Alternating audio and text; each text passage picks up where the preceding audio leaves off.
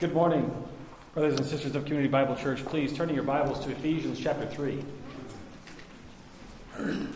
As you turn to Ephesians 3, I want to remind you about the context and the content of what we can expect in Ephesians 3. It begins with really the run in from chapters 1 and 2.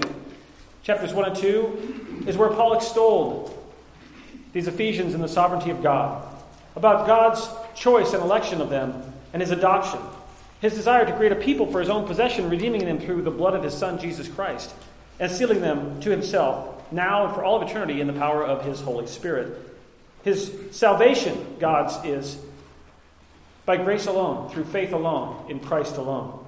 His grace is lavished on believers as a gift so that no man could ever boast, because, as chapter 2, verse 10 says, we are his workmanship created in Christ Jesus for good works, which God prepared beforehand that we should walk in them. The blood of Jesus Christ reconciled God to man.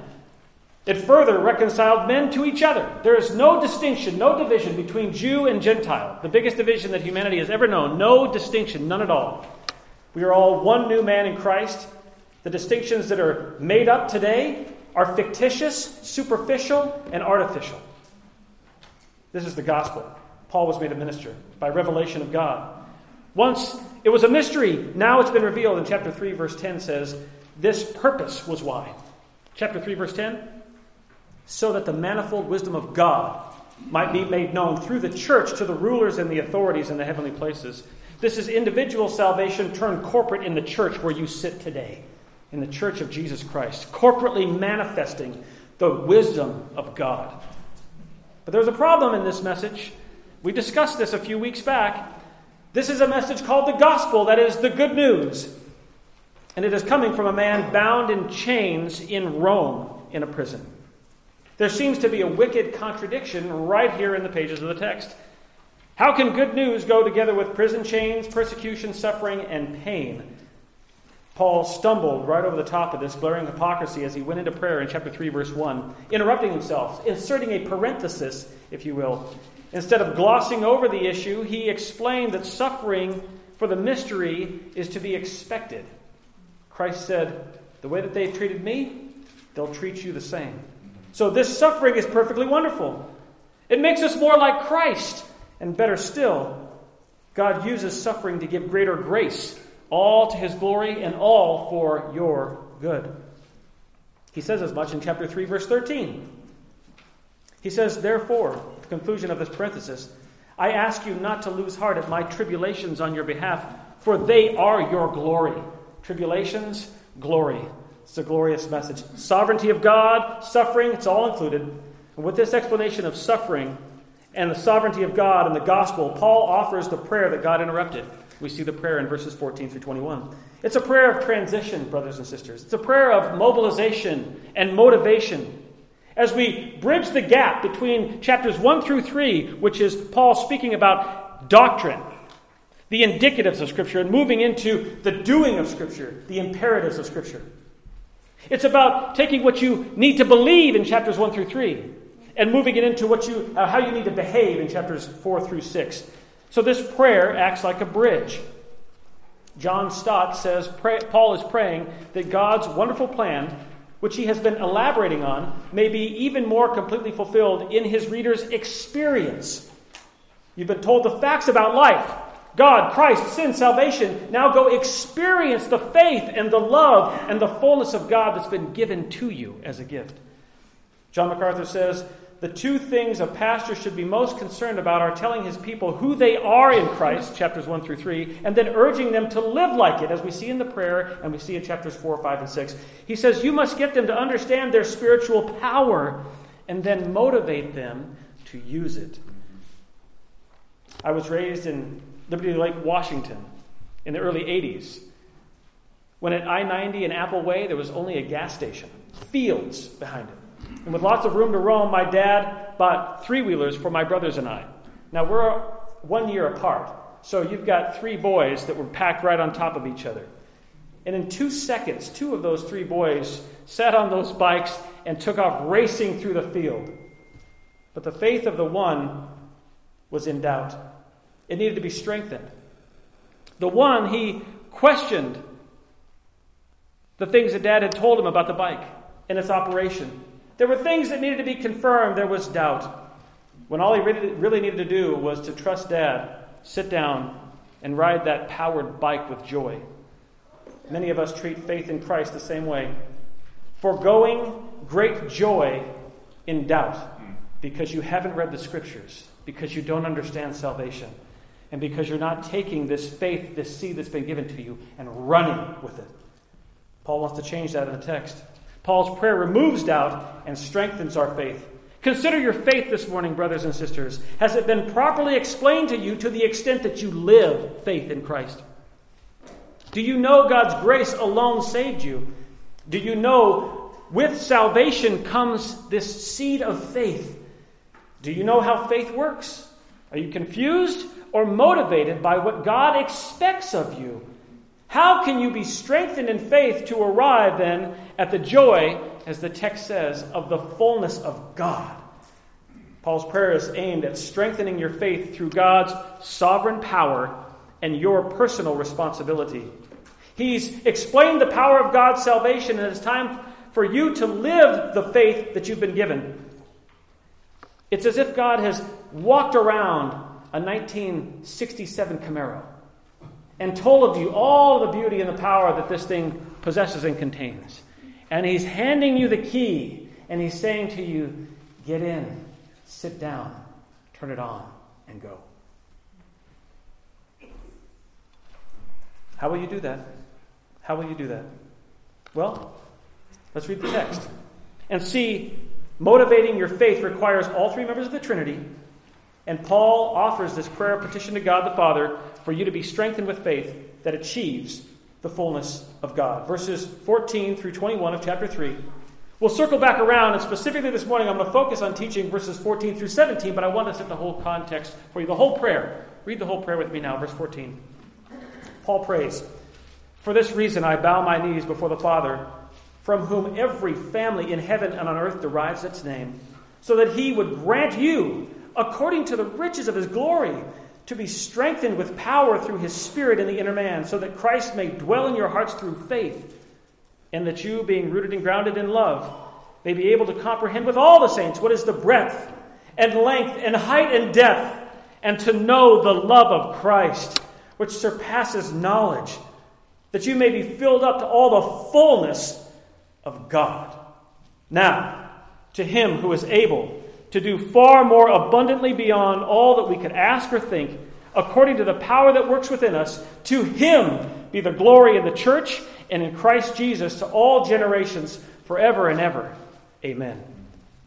Bishop Handley Moule said of this text, who has not read and reread the closing verses of the third chapter of Ephesians with the feeling of one permitted to look through a parted curtain into the holiest place of the Christian life?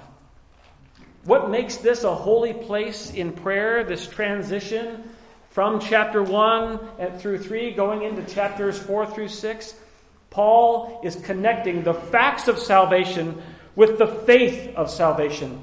This is the merger, if you will, of the little Spokane River to the main Spokane River, the confluence of these two. In this prayer, he is merging and blending together seamlessly the sovereignty of God and the responsibility of man. Paul says, for this reason, which is everything he said up to this point, including salvation applied by God alone, union between God and man, and man with each other, and the mystery that's been revealed that was hidden for all of these generations. Paul goes on to tie together every request that he will make to God's sovereign power and eternal plan in Christ. He is saying, effectively, because God has told us his plans for us, I bow my knees and ask God to strengthen you. Spirit powered strengthening leads to faith, faith to love, and love to the fullness of God. Do you see the chain of events, the sequence, the links in this chain? Do you see them? It's like climbing the rungs of a ladder into the Trinitarian fullness of God by faith. Paul has this faith. He's been humbled by this faith. And now he prays in full submission to the Father for others to have this same faith as well. Let me give you a simple outline for the text. A simple outline for the text would go like this Submission to the Father, petition to the Father, glorification of the Father. Paul's submission to the Father, his petition to the Father, and his glorification of the Father. We will not make it through all those three points today. It's a simple outline for you. We'll work through this over the course of the next three times that I preach to you on Ephesians. Let me ask you this How can it be the case that we can be filled up to all the fullness of God and know the love of Christ? How can that be the case? Boy, if you think about your own sinfulness and your own wickedness, how could it be the case that you can be filled up to all the fullness of God? Yet that's the desire of Paul in the text. That's an important concept for you to grab your mind around. Well, are those reasonable expectations? They're in the Word of God, so they absolutely are. They are at reasonable expectations if we know the sovereignty of God and the responsibility of man through faith. Paul knows faith, and his prayer for our faith to grow begins with submission to the Father. Let's look at Paul's submission to the Father first, then. Submission to the Father is point number one in your notes. Let's start there. Submission to the Father. Where do we see submission to the Father in the text? This is, a man, this is coming from a man who knows faith, and he knows how to pray for others to get faith. So this man bows himself, right? He humbles himself. There's submission here. Where do we see submission? First, in a posture of humility. Paul says, I bow my knees. There's an earnestness and devotion in this posture for prayer. When you are burdened, troubled, laboring, and filled with strong desire for God to hear and respond to you, you will likely make your way to your knees in prayer. The common way for Jews to pray was to pray standing up. Kneeling is a posture of intensity. In Ezra chapter 9, Ezra prayed on his knees out of shame and embarrassment of Israel's rebellion to God and marriages to foreigners who worshipped idols. In Daniel chapter 6, at the threat of being thrown into the lion's den, Daniel prayed three times a day on his knees, as was his custom. Jesus in the Garden of Gethsemane, as we saw just this last week, just before his death, prayed so intently on his knees, his sweat became like drops of blood, according to Luke chapter 22, verse 44. We see the kneeling in prayer is done in humility and with great intensity. Such is the case with Paul here, who has strong desire to communicate with God on behalf of the Ephesians that they would be strengthened with great faith, just as he has come to understand. Second, submission is seen in a personal relationship. We see this in Paul's use of the word father. This is not bold or brash, it's not rude or unbecoming to call God your father. In fact, God delights it when we rightly call him father. He loves for his children to correctly label him as he has designed. For those who are full of faith and know the love of Christ, it's a special blessing to pray to our Father in heaven, just as Christ taught us to pray in Matthew chapter 6. Father is a personal title of endearment that expresses submission and great depth of relationship. And Paul prays to his personal Father in heaven who knows him and will answer all of his requests. How does Paul know God will answer? Because Paul recognizes God's eternal sovereign, providential authority. God is the maker and the creator and the sustainer of all life. He is the one from whom every family in heaven and on earth derives their names, according to chapter 3, verse 15. There's an important play on words in Paul's submission to the Father at these words. Father in the text is patera. Family is patria. Patera, patria. Linguistically, Paul makes a special play on these words because a special family is in view. To show you the special family that's in view, I want you to turn to John chapter 8. Turn to John 8. Let's look at the family that's in view in Paul's prayer. James Montgomery Boice says it's not a variety of families that Paul is thinking of here, but one family, the family that derives its very name from God. He advocates for thinking on this phrase in terms of whole family, not necessarily every family, whole family. Every family does well, whole family does better. John Stott says this refers to the two parts of one great family of God the church militant on earth and the church triumphant in heaven. You know today there are false teachers who don't teach about this one family. They, they teach one family in the sense of universalism claiming that God's fatherhood is universal to all mankind, and therefore our brotherhood is universal with all mankind as well, eternally. Is that the case? Is that the case? Or is Paul's emphasis here cited in specifically on God's elect? You're in John chapter 8. In John chapter 8, Jesus is in Jerusalem for the Feast of Booths or Tabernacles. He has again stirred up the anger in the Pharisees by declaring himself to be the light of the world, he says, at the high point of the feast at the last day in chapter 8, verse 12. They obviously don't like this, and they have been seeking to kill him. To which Jesus responds in chapter 8, verse 41. Look at verse 41. Jesus says to these men, You are doing the deeds of your father. They said to him, We were not born of fornication. We have one Father. God is our Father. Jesus said to them, If God were your Father, you would love me. For I proceeded forth and have come from God. For I have not even come on my own initiative, but God sent me. Why do you not understand what I am saying? It is because you cannot hear my word.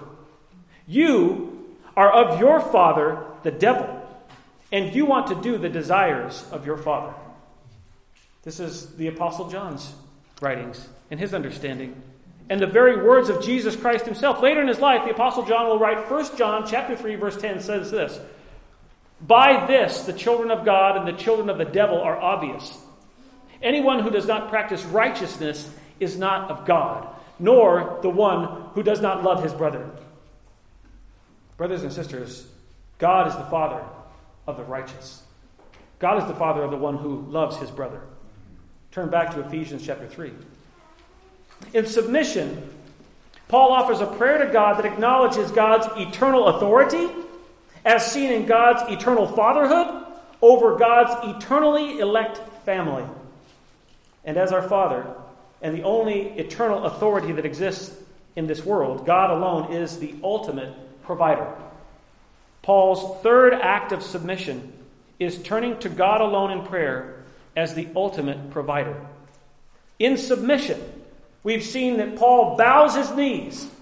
He acknowledges his Father God in heaven and the Father's eternal authority, and he makes his petition to the Father, who is the ultimate provider. It's to this petition we need to turn now. We see this in the text at verse 16, where Paul continues his submission now in the form of petition, which is the second point I told you would come in your outline. He's continuing in submission in the form of petition. Paul petitions the Father. This is a prayer. Point number two in your notes the petition to the Father. We must turn now to Paul's prayer. His desire is for believers to be strengthened with faith that achieves the fullness of God. That's a big desire. That's a big desire. To think that you can pray for somebody to be filled with all the fullness of God. And, and to believe that that can happen by the Spirit, in your own faith, and in the love of Christ. This is the formula. These are the pieces of the formula. And he's got this massive desire, this big desire that you get all of these things going on, that you climb this ladder, that you step up these stairs, and that you achieve and arrive at the fullness of God. Wow. This is a prayer of motivation, and it's a prayer of mobilization. It's a prayer to take everything that you've been told to believe and understand in chapters 1 through 3 and then move in this life to do the things that God wants you to do, the righteousness that He wants from you in chapters 4, 5, and 6. It is a prayer of mobilization. It is a prayer of deployment for Christian soldiers to spiritually engage this life by the faith that they've been given. As I thought on Paul's prayer, I began to consider what do men say to mobilize a great effort? What do men say to mobilize a great effort? I considered the Allied attack on the Germans at the beaches of Normandy and General Eisenhower's D Day message that went out over the airwaves. I considered President Lincoln's address at the Gettysburg, uh, at Gettysburg in, in Pennsylvania on the, the 19th of November in 1863 you remember his words Four score and seven years ago, our forefathers brought forth on this continent a new nation conceived in liberty and dedicated to the proposition that all men are created equal. Even this past year, I started to consider what kind of speech and what kind of words mobilize Antifa, a group of radical anti fascists, to have the great success at violence and property destruction, even as we saw last night in Portland. I, I wondered what kind of speech and what kind of words mobilized Trump supporters to descend on the White House in a relatively pathetic coup attempt. I, I wondered what kind of speech and what kind of words mobilized Baylor University. Now, I mean no harm. I mean no harm to them. But seriously, what kind of words? What kind of speech directed Baylor University athletes to solidly deliver to Gonzaga University, GU, our, our Gentile union, their only defeat in the perfect season that they had going on?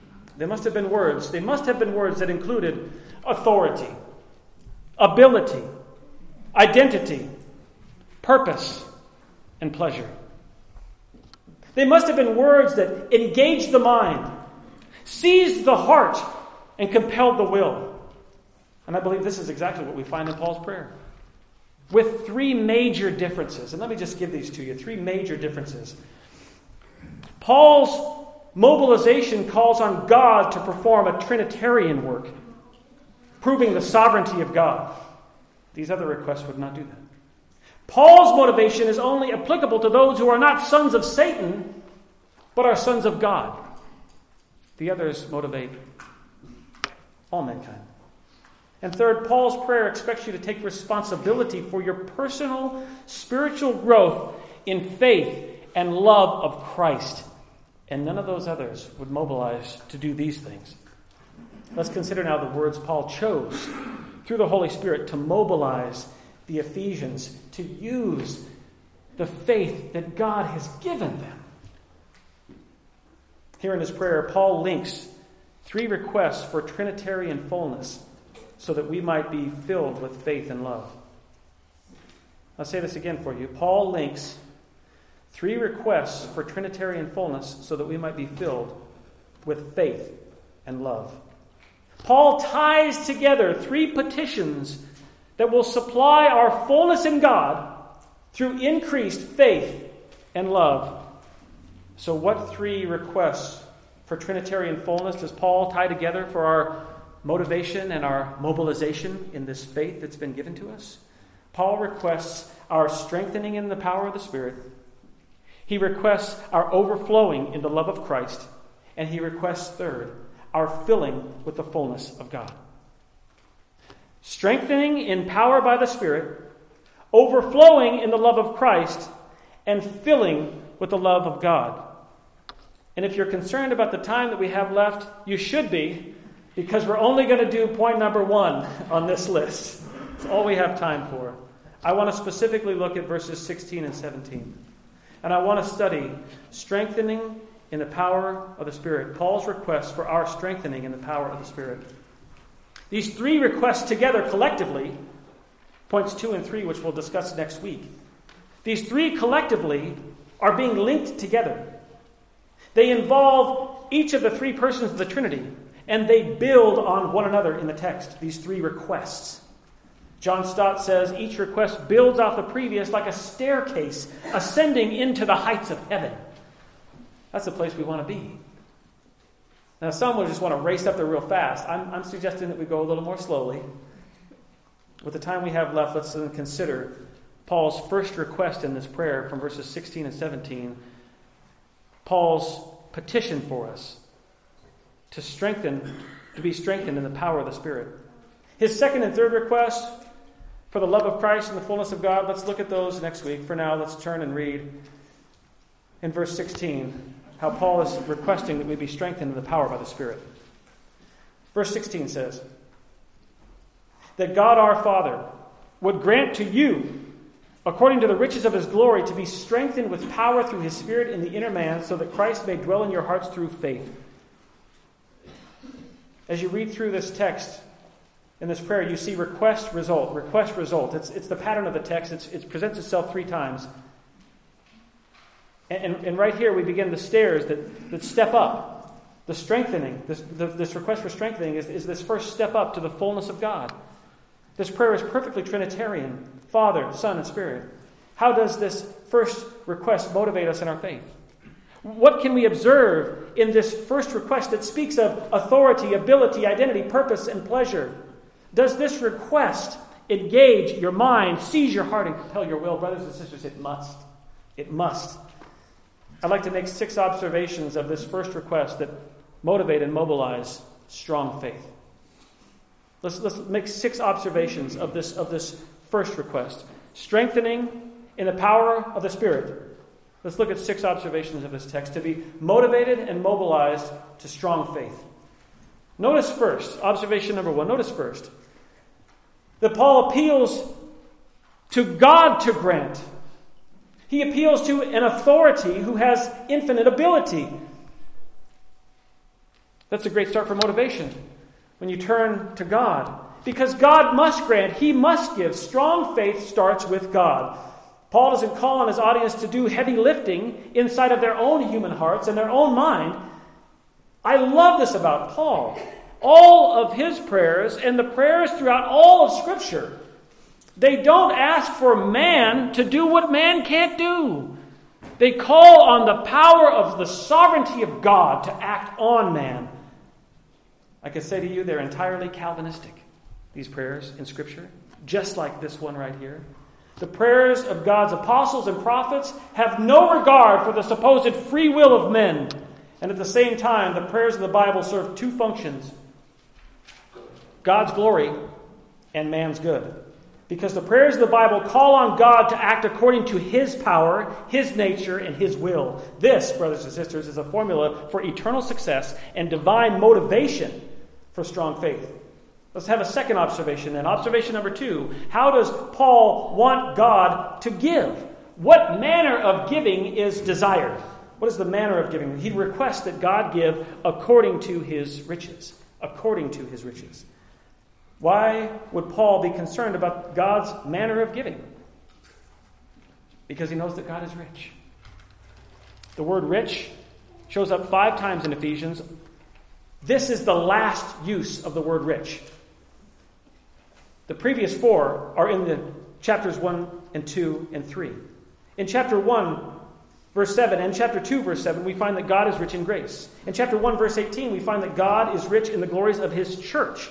In chapter 3, verse 8, we see the unsearchable riches of Christ, which also belong to God. And here in verse 16, Paul speaks about the riches of God's glory. The richest man in the world lives in the state of Washington. Do you know his name? Jeff Bezos, reportedly worth $193 billion. Do not try to wrap your mind around what those numbers would look like. suppose Jeff Bezos makes his way to Spokane, downtown Spokane, and he loses his wallet, and you happen to come by and find it, and you return it, and it's $20 that are inside, you return it to him. Would you want him to thank you out of his riches or according to his riches? out of his riches or according to his riches. You don't go asking people to, to give you money for returning stuff. I'm not saying that. I'm just saying to you, it would be entirely more advantageous to be rewarded according to riches as opposed to being, record, being rewarded out of riches. Paul is wanting us to be given strength according to the riches of God. According to is the highest standard it's the highest standard. It means in measure to or aligned with. Now, if you were to return Bezos' wallet to him, it's got to be worth a million bucks to you. And yet, this is the standard of giving that God has told Paul through his Spirit to request of him. Do you get that? God loves to give big. He loves to give big. He gives in proportion to his riches. And oh, by the way, in case you're thinking that we're talking about cars and boats and planes and cash, this is not a prosperity gospel sermon. We're talking about spiritual riches, spiritual treasures, being strong in faith. A third observation for you from the text, a third observation. What should God grant according to his riches? What should he grant according to his riches? Having given us salvation and faith, how can God give more and potentially make us better at being His children? Strengthening. Spiritual muscle. Turning your Bibles to chapter 1 of Luke. Luke chapter 1. We need to be granted, according to the riches of God, in strengthening spiritually. Paul's good friend Luke uses the same word here, krateo, twice in his gospel account. In both instances that Luke uses the word krateo, give us a picture to help explain its meaning. Some people hear strengthening and they think, hey, it's time to hit the gym. It's time to get ripped. I need abs for the summer. I'm tired of my girlfriend looking at my flabby arms.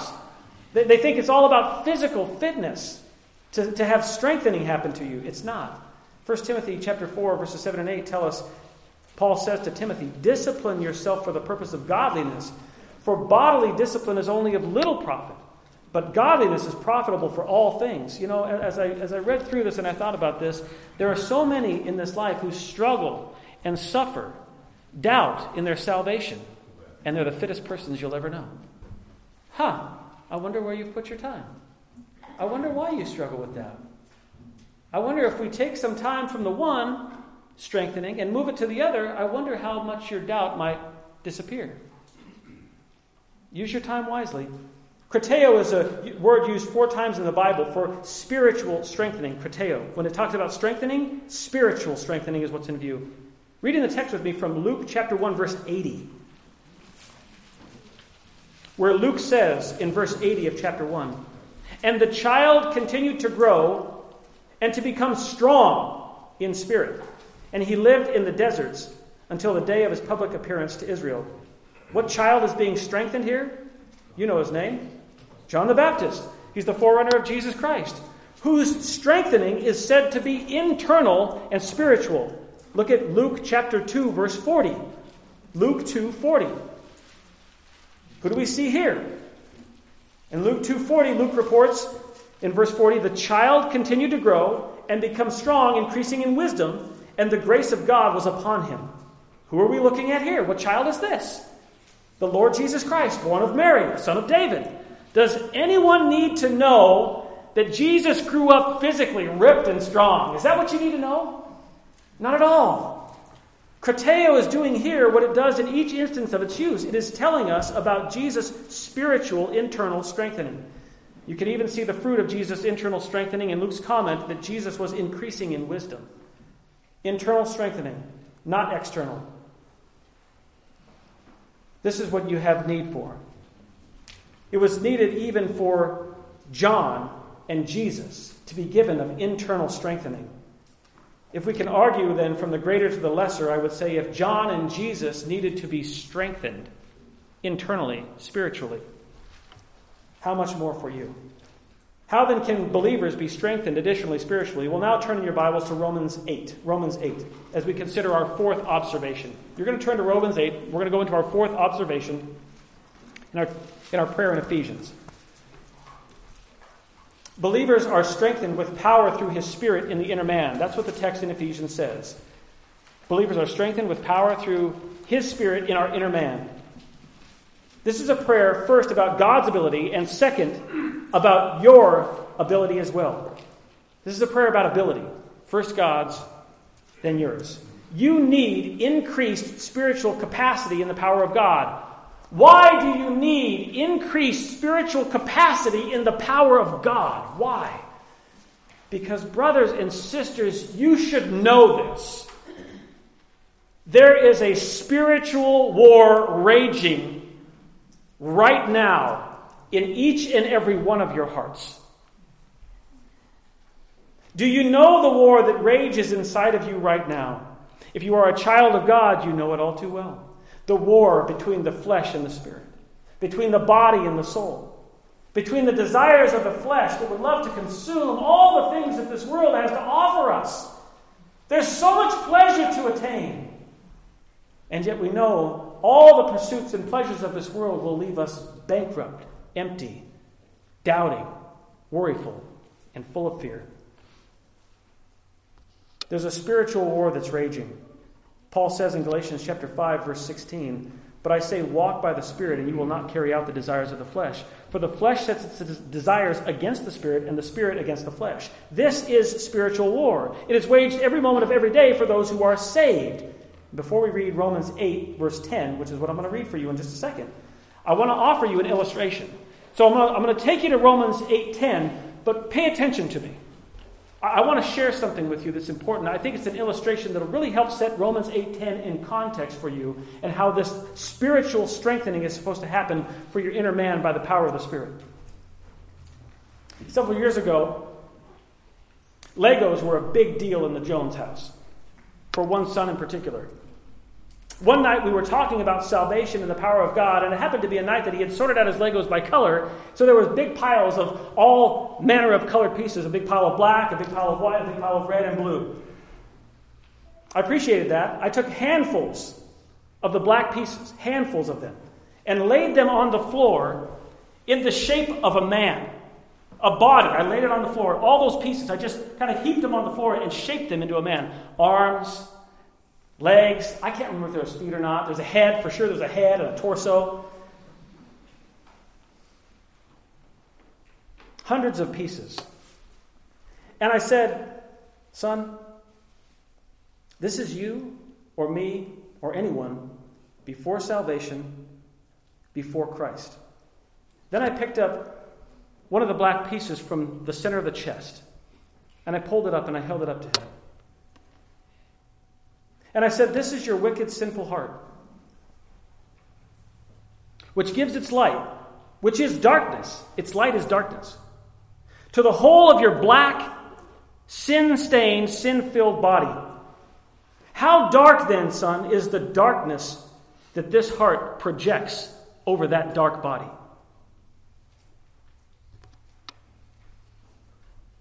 And think about this. All the pieces in the body love the extra darkness from that dark heart. There is no body and soul war in that black Lego piece body. There's no, there's no war. Then I told him about salvation.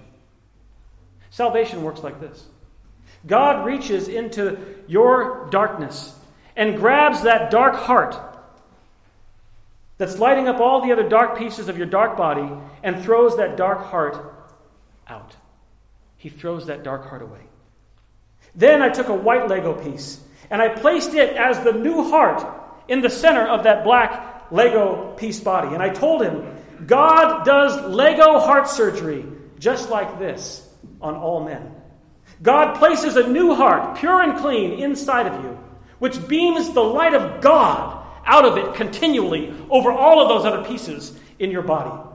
And I told him the black Lego body is dead to God, but the new Lego heart is alive to God in Christ.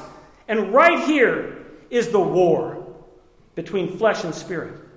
Who will win that war? The one piece versus the hundreds. Will the black body Lego pieces take over that white heart piece? Or will the white heart piece, the one by itself, overtake the black pieces of that body? Where is the power, I ask you? What is the answer? Read with me Romans 8, verses 10 and 11. Paul says this in Romans 8, 10 and 11. If Christ is in you, though the body is dead because of sin, yet the spirit is alive because of righteousness. But if the Spirit of God, who raised Jesus from the dead, dwells in you, God, who raised Christ from the dead, will also give life to your mortal bodies through his Spirit who dwells in you. I picked up the black Lego pieces one at a time. And I said, Over the course of your life, son, this is what the power of God through his Spirit will do in you. And I replaced one for one black Lego piece with white Lego piece, black Lego piece with white Lego piece. Brothers and sisters, that's what the text says. The white heart will overcome your black sinful pieces one at a time. The spirit will conquer the flesh. The new man is stronger than the old man. The soul filled with Christ is superior to the sin filled body. Your inner man is strengthened in power by the Spirit to subdue the outer man. Your capacity is increased to do the righteousness of God because your old, dark, sinful nature is being converted into a new righteous nature, one Lego piece at a time. And this, and in this transformation, in this conversion, your faith is made stronger.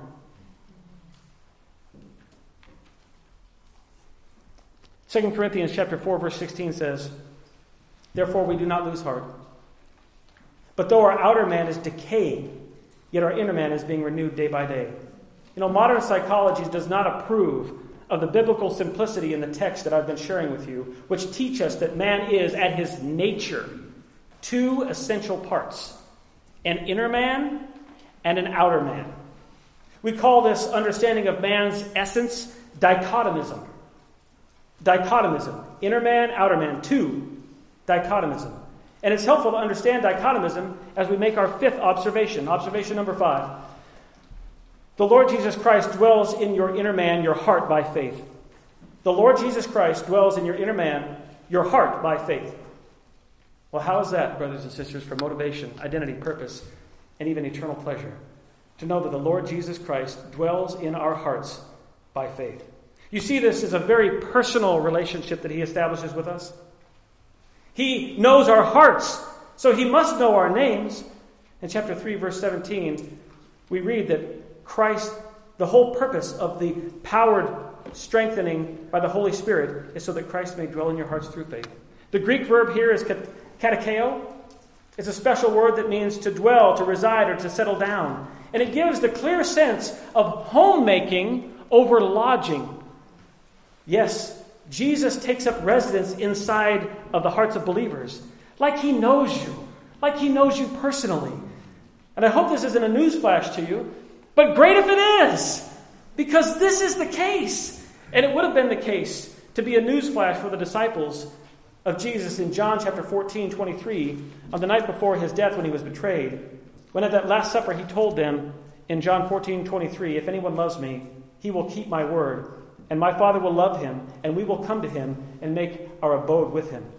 Yes, brothers and sisters, it is the case that God lives inside believers as well.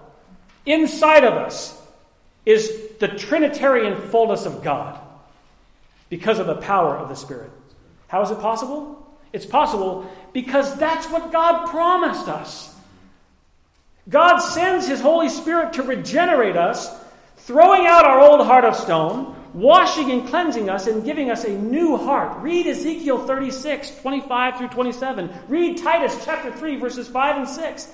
Paul told the Corinthians in 2 Corinthians chapter 1 verse 22 that God sealed us and gave us his spirit in our hearts as a pledge. And as we read cha- uh, chapter 1 of Acts, and as we read from John 14, 23 and the whole night of glory, we understand that when the Spirit comes in in power, He's not alone. The Spirit doesn't operate by means of Zoom or FaceTime, okay? When the Spirit is there, the person of God is there. And the Father and the Son are there as well. Certainly, someone will ask, why didn't God give the Spirit and Christ then in their fullness? Why does Paul need to ask for strengthening for Christ to dwell in us? Why do we need to make this request to begin with? That's a great question. I appreciate that question. If that's what if that question is on your mind, I want to settle your heart with this answer. Allow me to answer your question by perhaps resetting your thinking. Just resetting your thinking if this is your thought. If this is your question, understand that your thought process in that question begins with the belief that God is flawed.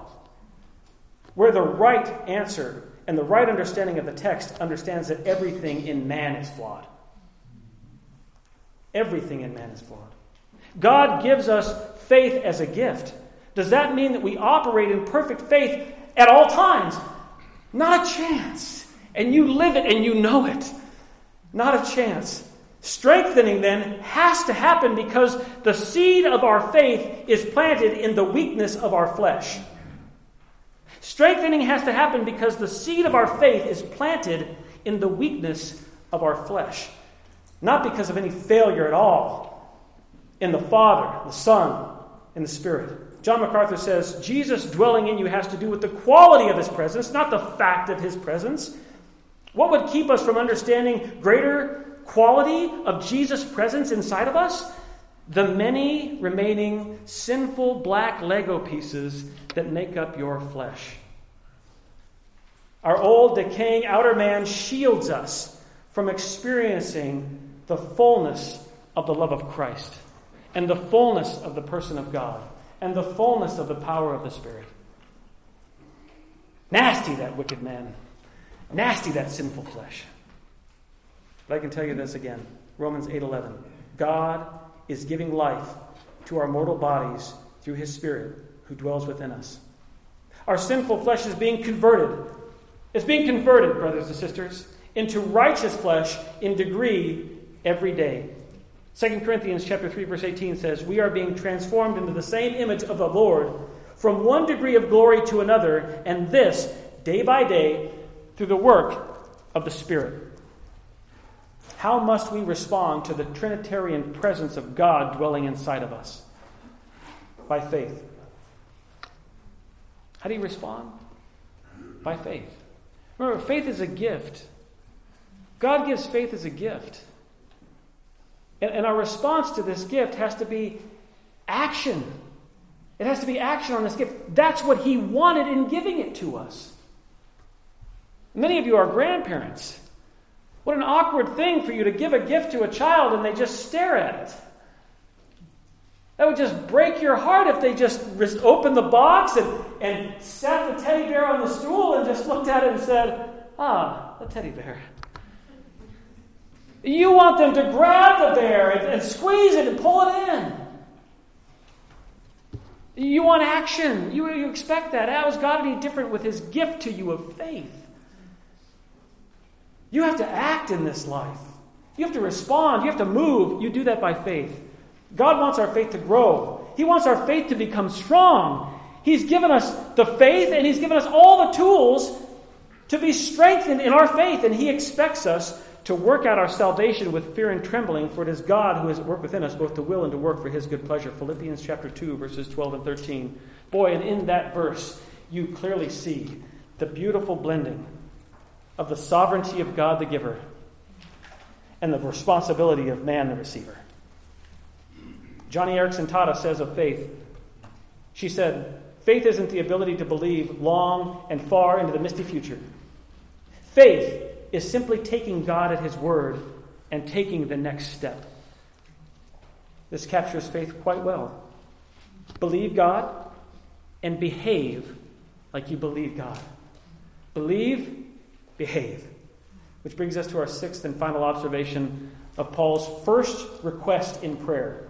Remember, two requests for in Paul's prayer are coming next week. We're just looking at request number one to be strengthened in the power of the Spirit. I have a sixth observation for you. Sixth observation is this faith is a gift of God that becomes your primary responsibility in this life.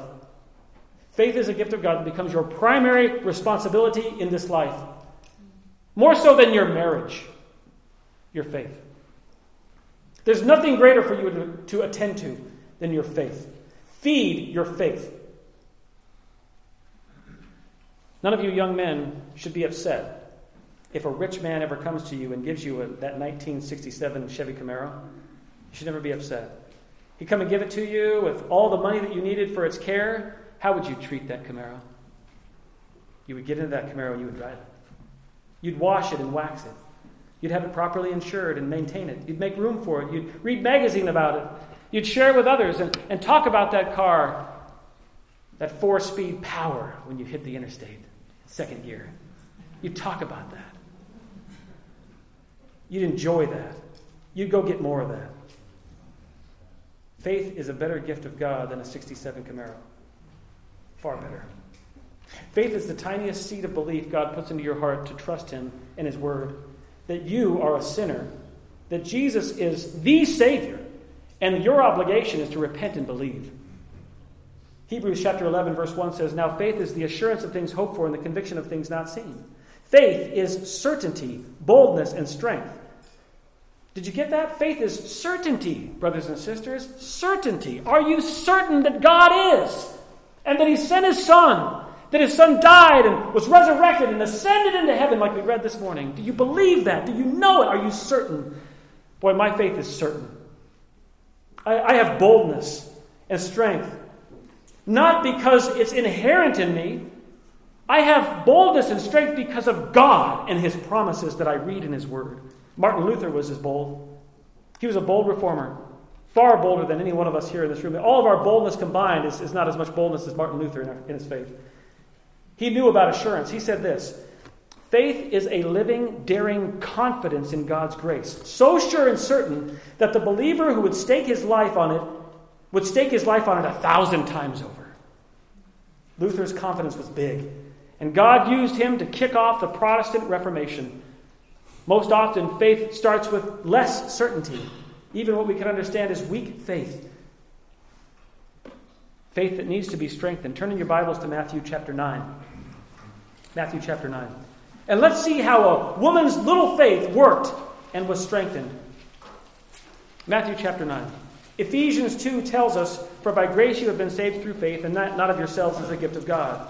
God's gift of faith is rightly compared to a seed, to a seed that is planted in the soil of your soul, the soil of your being. Think pumpkin seed or cucumber, tomato, mustard seed. It's tiny, the seed is, but it's packed with all the power required to grow to maturity. It just needs some, someone to take responsibility for it. Will the seed grow strong without care in the way of potting and the way of watering? No, the seed won't grow. And just as with agricultural seeds, so the seed of faith given by God comes with human responsibility. God requires our involvement for the seed of our faith to grow strong. Faith grows strong when we know God's thoughts and walk in God's ways. When you believe God, obey Him, and pursue Him. Matthew chapters 9 is where you're at. Consider the belief and the pursuit of God that comes from the simple faith of a troubled woman who approaches Jesus in Matthew chapter 9, verse 20. Verse 20. And a woman who had been suffering, the text says, suffering from a hemorrhage for 12 years, came up behind him and touched the fringe of his cloak. For she was saying to herself, in her own heart to herself, from thoughts that had been planted in her from God Himself. She said this to herself If only I touch His garment, I will get well. But Jesus, turning and seeing her, said, Daughter, take courage. Your faith has made you well. And at once the woman was made well. From the seed of God given faith, she believed and pursued, and she was rewarded. In this story of faith, we see, again, blended so clearly, the sovereignty of God and the responsibility of man. Turn back in your Bibles to Ephesians 3 and we'll close our time. Your faith is impossible without the sovereignty of God. He must give you the seed of faith. And your faith doesn't grow without you taking responsibility for the gift that you've received. You must do your part to be responsible as God had designed with the faith that He's given to you. Paul's prayer reflects both of these truths so well the sovereignty of God and the responsibility of man. How could you experience the fullness of God in any other way? Never could you do this on your own. Ever. And God has no obligation to spoon feed, you strong faith as if you were a baby. The plans for God's elect, God's sons, have been set and predetermined from eternity past. You were dead in your transgressions and sins. By grace you have been saved through faith. The Spirit strengthens you. Your faith increases. King Jesus takes his place and makes his home and abode in your heart, which makes you rooted and grounded in love. Verse 17. Verse 17. That you are rooted and grounded in love. And if you are rooted and grounded in love, verse 18.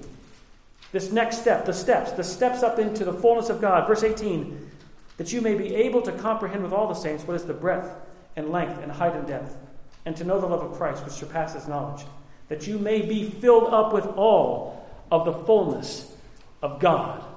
That's the desire for you. That's where your faith can go. You need strengthening by the power of the Spirit. You need to understand the love of Christ, and you will head to the fullness of God. And the question for you today is this do you desire the fullness of God? Do you desire the fullness of God? Or does your flesh continually call you to the other cares of this world and draw you away from a spiritual pursuit? From nurturing the seed of faith that lives inside of you to nurturing your desires and passions. You could go through a whole list of what those would be. We all have many individual pursuits. Do you desire to know the love of Christ? Do you desire Holy Spirit strengthened faith? You know, before we even get there, are you saved? Has God shown His grace and given you the gift of faith to believe in Him? We'll continue to look at Paul's prayer next week and consider the last two requests in this prayer for Trinitarian fullness. For now, I want to leave you with these thoughts to consider about your desires, specifically your desire to be strengthened in your faith. Hold on to these questions, will you? Do you believe God is sovereignly in charge over all things, especially salvation and faith? Do you believe that? How thrilled are you to know that strengthening your faith is a Trinitarian effort involving the Father, the Son, and the Holy Spirit? Do you pray for God to strengthen your faith and the faith of others in the power of the Spirit, that their faith might increase as well? Are you motivated by Paul's prayer to grow strong in your faith? Are you ready to take personal responsibility? Brothers and sisters, is the curtain of faith pulled back? And can you see the glory of God and our good in God's eternal plan to give you a seed of faith and for Him to work on that seed and for you to work on that as well? That's His desire. Let us pray. Father God, what an incredible salvation you've given to us. So clearly, we can see your salvation and your sovereign, powerful hand at work in our lives, delivering, sustaining, even strengthening us. Lord, we repent for not taking ownership of the faith that you've given to us. We do have responsibility before you to grow in our faith, that Christ may dwell in us. Father, strengthen all of us, please. We pray for the strength of the power of your Spirit that we too might grow in our faith. Allow your word to engage our minds, seize our hearts, and compel our will to believe you and obey you all the more because of all of this. And in all of this, your eternal glory is at stake. And with your eternal glory, our eternal good. Now, to him who is able to do far more abundantly beyond all that we ask or think, according to the power that works within us, to him be glory in the church and in Christ Jesus to all generations, forever and ever. Amen.